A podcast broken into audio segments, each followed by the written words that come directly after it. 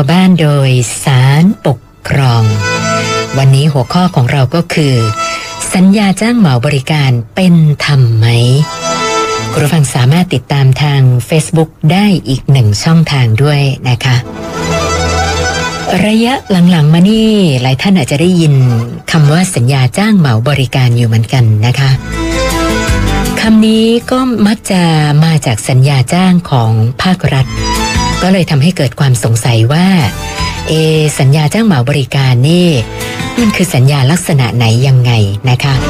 แล้วก็เมื่อไม่กี่วันที่ผ่านมา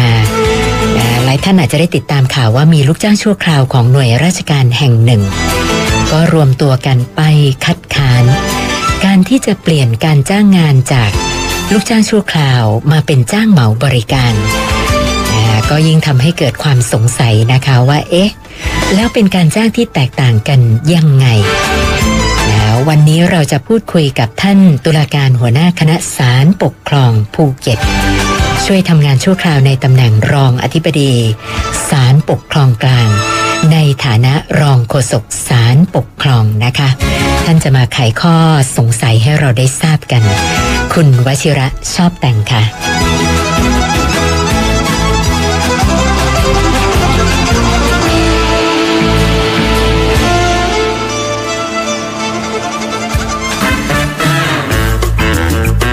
กฎหมายชายคาปัญหาชาวบ้าน โดยสารปกครอง สวัสดีค่ะท่านรองค่ะครับสวัสดีครับคุณสนันครับ แล้วก็สวัสดีท่านผู้ฟังสวพเอสเอ็มครับทุกท่านครับ สวัสดีครับค่ะท่านรองครับคำว่าจ้างเหมาบริการนี่หลายท่านอาจจะยังไม่เข้าใจนะคะ ว่าเอ๊ะหมายถึงอะไรยังไงบ้างคะท่านรอง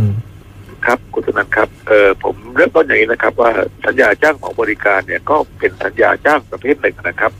ซึ่งกำหนดโดยภาครัฐหรืออย่างของทางราชการอย่างที่คุณสนันกล่าวไปตั้งแต่ตอนต้นนะครับ แล้วก็ต้องขอเรียนท่านผู้ฟังอย่างนี้นะครับ ว่าเออถ้าเรานึกย้อนไปนิดนะครับ เดิมเนี่ย ถ้าเรานึกถึงผู้ที่ทำงานราชการเนี่ย ก็เราก็ต้องรู้จักกันดีว่าเขาก็เป็นข้าราชการใช่ไหมครับซึ่งหมายถึงว่าคนเหล่านี้ก็ได้รับการบรรจุแต่งตั้งตามระเบียบกฎหมายที่เกี่ยวข้องของหน่วยงานนั้นๆเนี่ย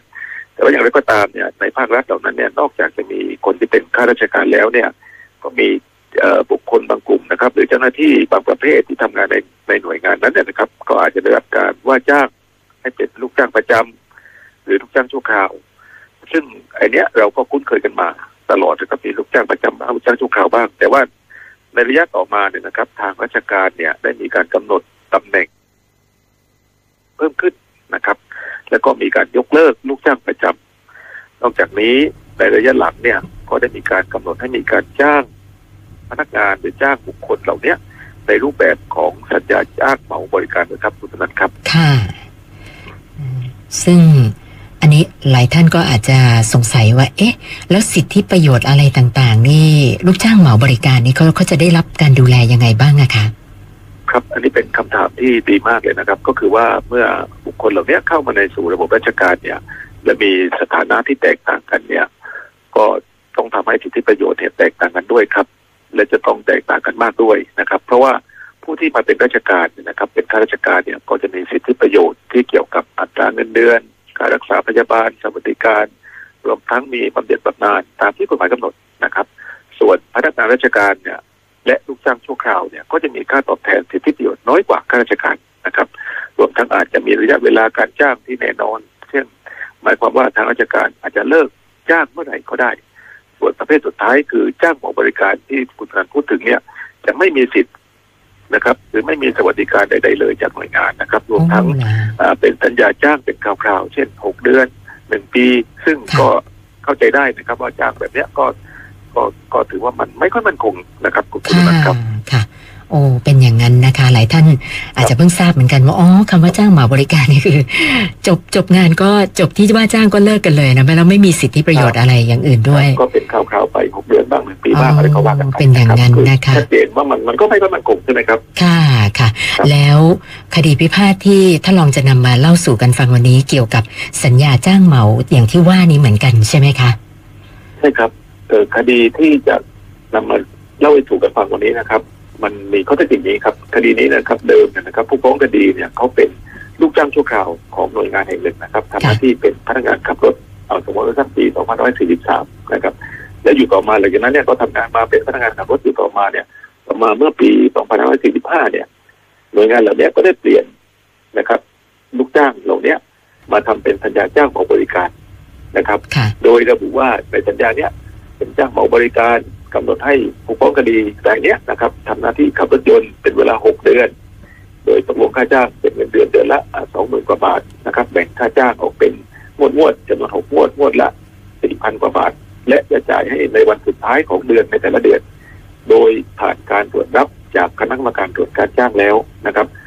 เมื่อทำสัญญาจ้างเหมาบริการแล้วเนี่ยนะครับหน่วยงานผู้ถูกฟ้องคดีเนี่ยนะครับ ก็ไม่ได้หักเงินค่าจ้างส่งเข้ากองทุนประกันสังคม ตามกฎหมายแรงงาน และกฎหมายประกันสังคม อันนี้สำคัญนะครับ เพราะว่าถือว่ามันเป็นการจ้างเหมาเนี่ยเพราะฉะนั้นหน่วยงานที่มาจ้างเนี่ยก็ไม่ได้หักเงินค่าจ้างส่งเข้ากองทุนประกันสังคมค่ะตามกฎหมายแรงงานและกฎหมายประกันสังคม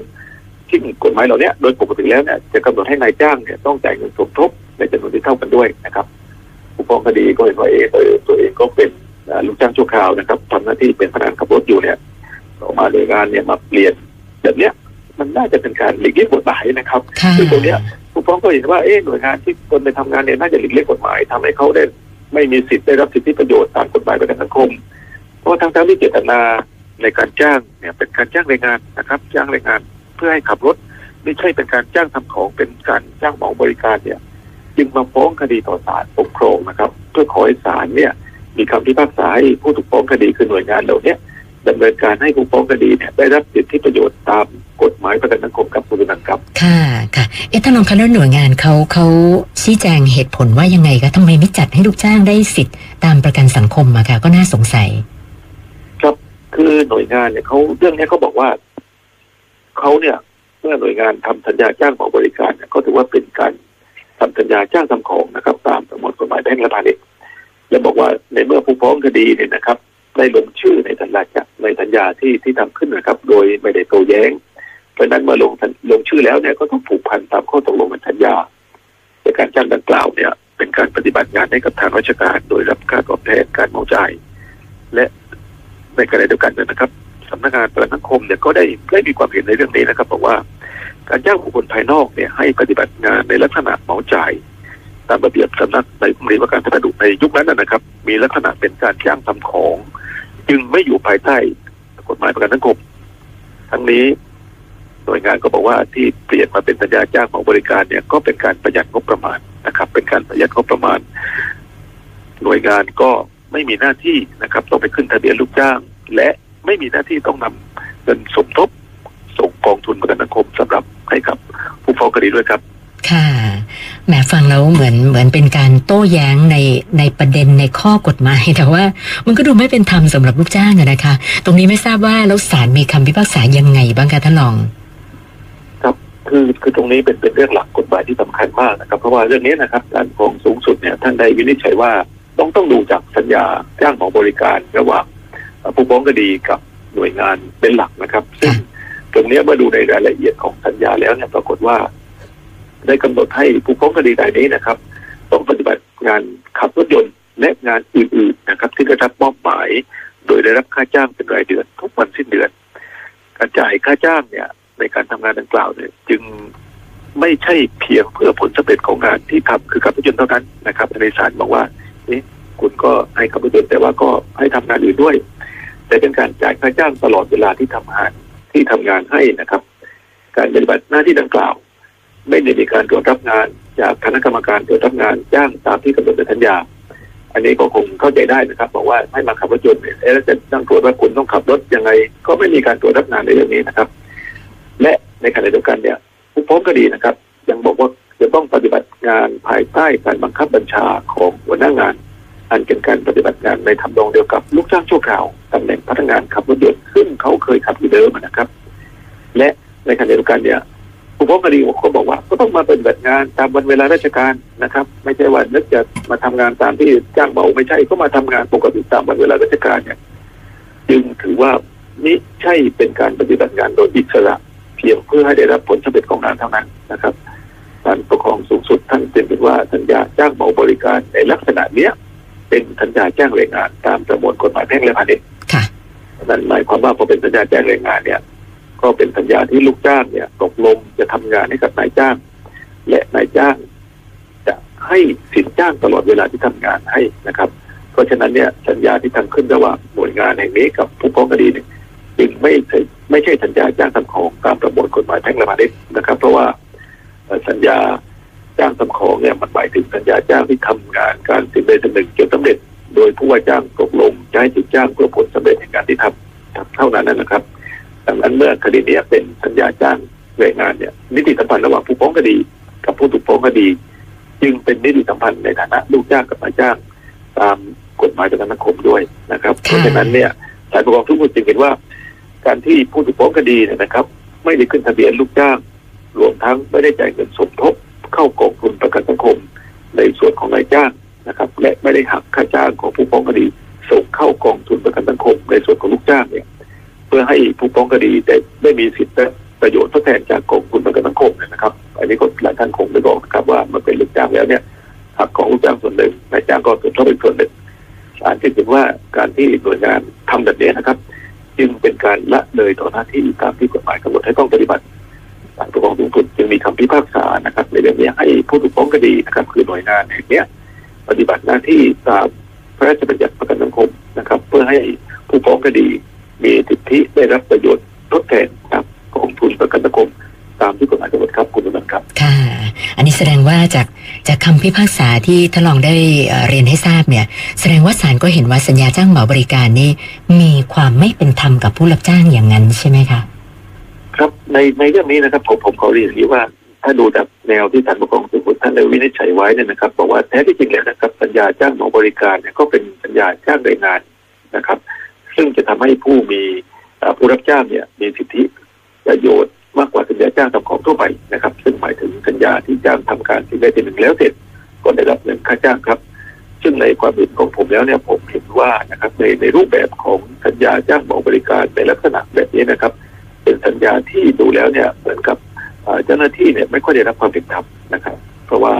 มีผลทำมีผลทำให้ผู้รับสัญญาเนี่ยได้รับสิทธิประโยชน์น้อยกว่าผู้รับจ้าง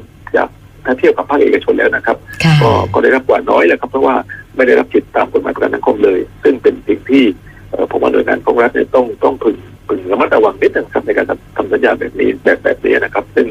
เอ่อคำพิพากษาของศาลปกครองสูงสุดในคดีนี้เนี่ยจึงน่าจะถือว่าเป็นหลักในการบริหารกิจการบ้านเมืองที่ดีนะครับซึ่งเอ่อเห็นว่าภาครัฐเนี่ยนะครับควรจะนำไปพิจารณาในการเอ่อปฏิบัติงานเพื่อให้เกิดประโยชน์กับทุกฝ่ายนะครับคุณจุนันท์ครับค่ะ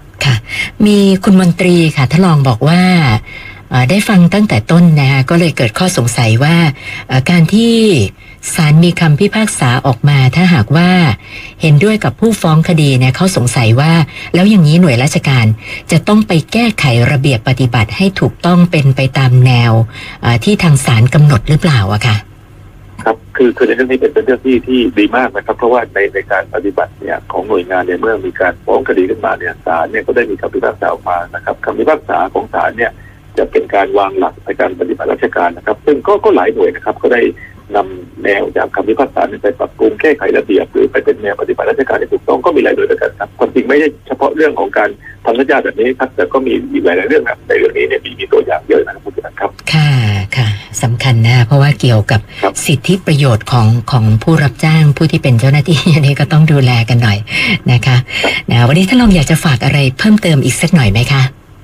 ครับคือความจริงแล้วนะครับในการบริหารราชการเนี่ยโดยโดยเฉพาะวันนี้เราพูดถึงคดีที่เกี่ยวกับการบริหารภาครัฐนะครับโดยเรื่องของเฉพาะในเรื่องของการบริหารงานบุคคลเนี่ยซึ่งซึ่งก็ก็ต้องยอมรับนะครับว่ารัฐเนี่ยต้องใช้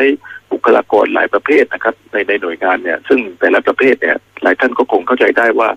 ควรจะได้รับการปฏิบัติที่เป็นธรรมเหมือนกันนะครับ เช่นเป็นข้าราชการท่านก็ได้สิทธิประโยชน์อย่างหนึ่งนะครับ เป็นพนักงานทางราชการท่านก็ได้สิทธิประโยชน์อย่างหนึ่งนะครับ ซึ่งแต่ละฝ่ายเนี่ยก็ก็ต้องต้องยอมรับว่าอาจจะได้ไม่เท่ากัน แต่ว่าดังเช่นตัวอย่างที่มาในคดีนี้นะครับ ผู้ที่ได้รับสิทธิ์อยู่ก่อนนะครับในเรื่องนี้เป็นผู้ได้รับสิทธิ์อยู่ก่อนเนี่ยเรื่องนี้เขาเป็นลูกจ้างชั่วคราวอยู่ก่อนเป็นพนักงานขับรถนะครับแต่อยู่ก็มาพอพอครบสัญญาตรงนั้นเนี่ยหน่วยงานก็อาจจะมีเหตุผลความจำเป็นนะครับ เช่นต้องการลดภาระงบประมาณหรืออะไรก็ตามนะแต่ว่า ผมผมเรียนนิดนึงนะครับด้วยด้วยความเห็นส่วนตัวว่า ถ้าคนถ้าข้าราชการเหล่านั้นนะครับเขาเขามีสิทธิ์อยู่เดิมนะครับ อย่างไรอย่างหนึ่งแล้วเนี่ย การที่จะไปปรับลดสิทธิประโยชน์ลงนั้นลงมาเนี่ย ต้องต้องทำด้วยความรอบคอบนะครับ ต้องความด้วยความรอบคอบในถึงว่าจะไม่ให้กระทบกระเทือนต่อสิทธิเหล่านั้นได้นะครับ ซึ่งก็ก็ถือว่าหน่วยงานของรัฐหลายหน่วยก็ปฏิบัติได้ดีนะครับ แต่ว่าอย่างไรก็ตามเนี่ยก็ต้องคำนึงถึงเอ่อเงื่อนไขปัจจัยหลายๆอย่างครับในการออกกฎระเบียบหรือทัศนยาอะไรอย่างใดอย่างหนึ่งมาเนี่ยก็เพื่อเกิดความ เป็นธรรมกับทุกฝ่ายนะครับคุณตุนันครับ ค่ะค่ะ วันนี้ต้องขอบพระคุณท่านรองโฆษกสารปกครอง คุณวชิระชอบแต่งนะคะสละเวลามาพูดคุยให้ความรู้กับพวกเรานะคะ ขอบพระคุณมากค่ะท่านรอง ครับยินดีครับคุณตุนันครับ สวัสดีครับ สวัสดีค่ะ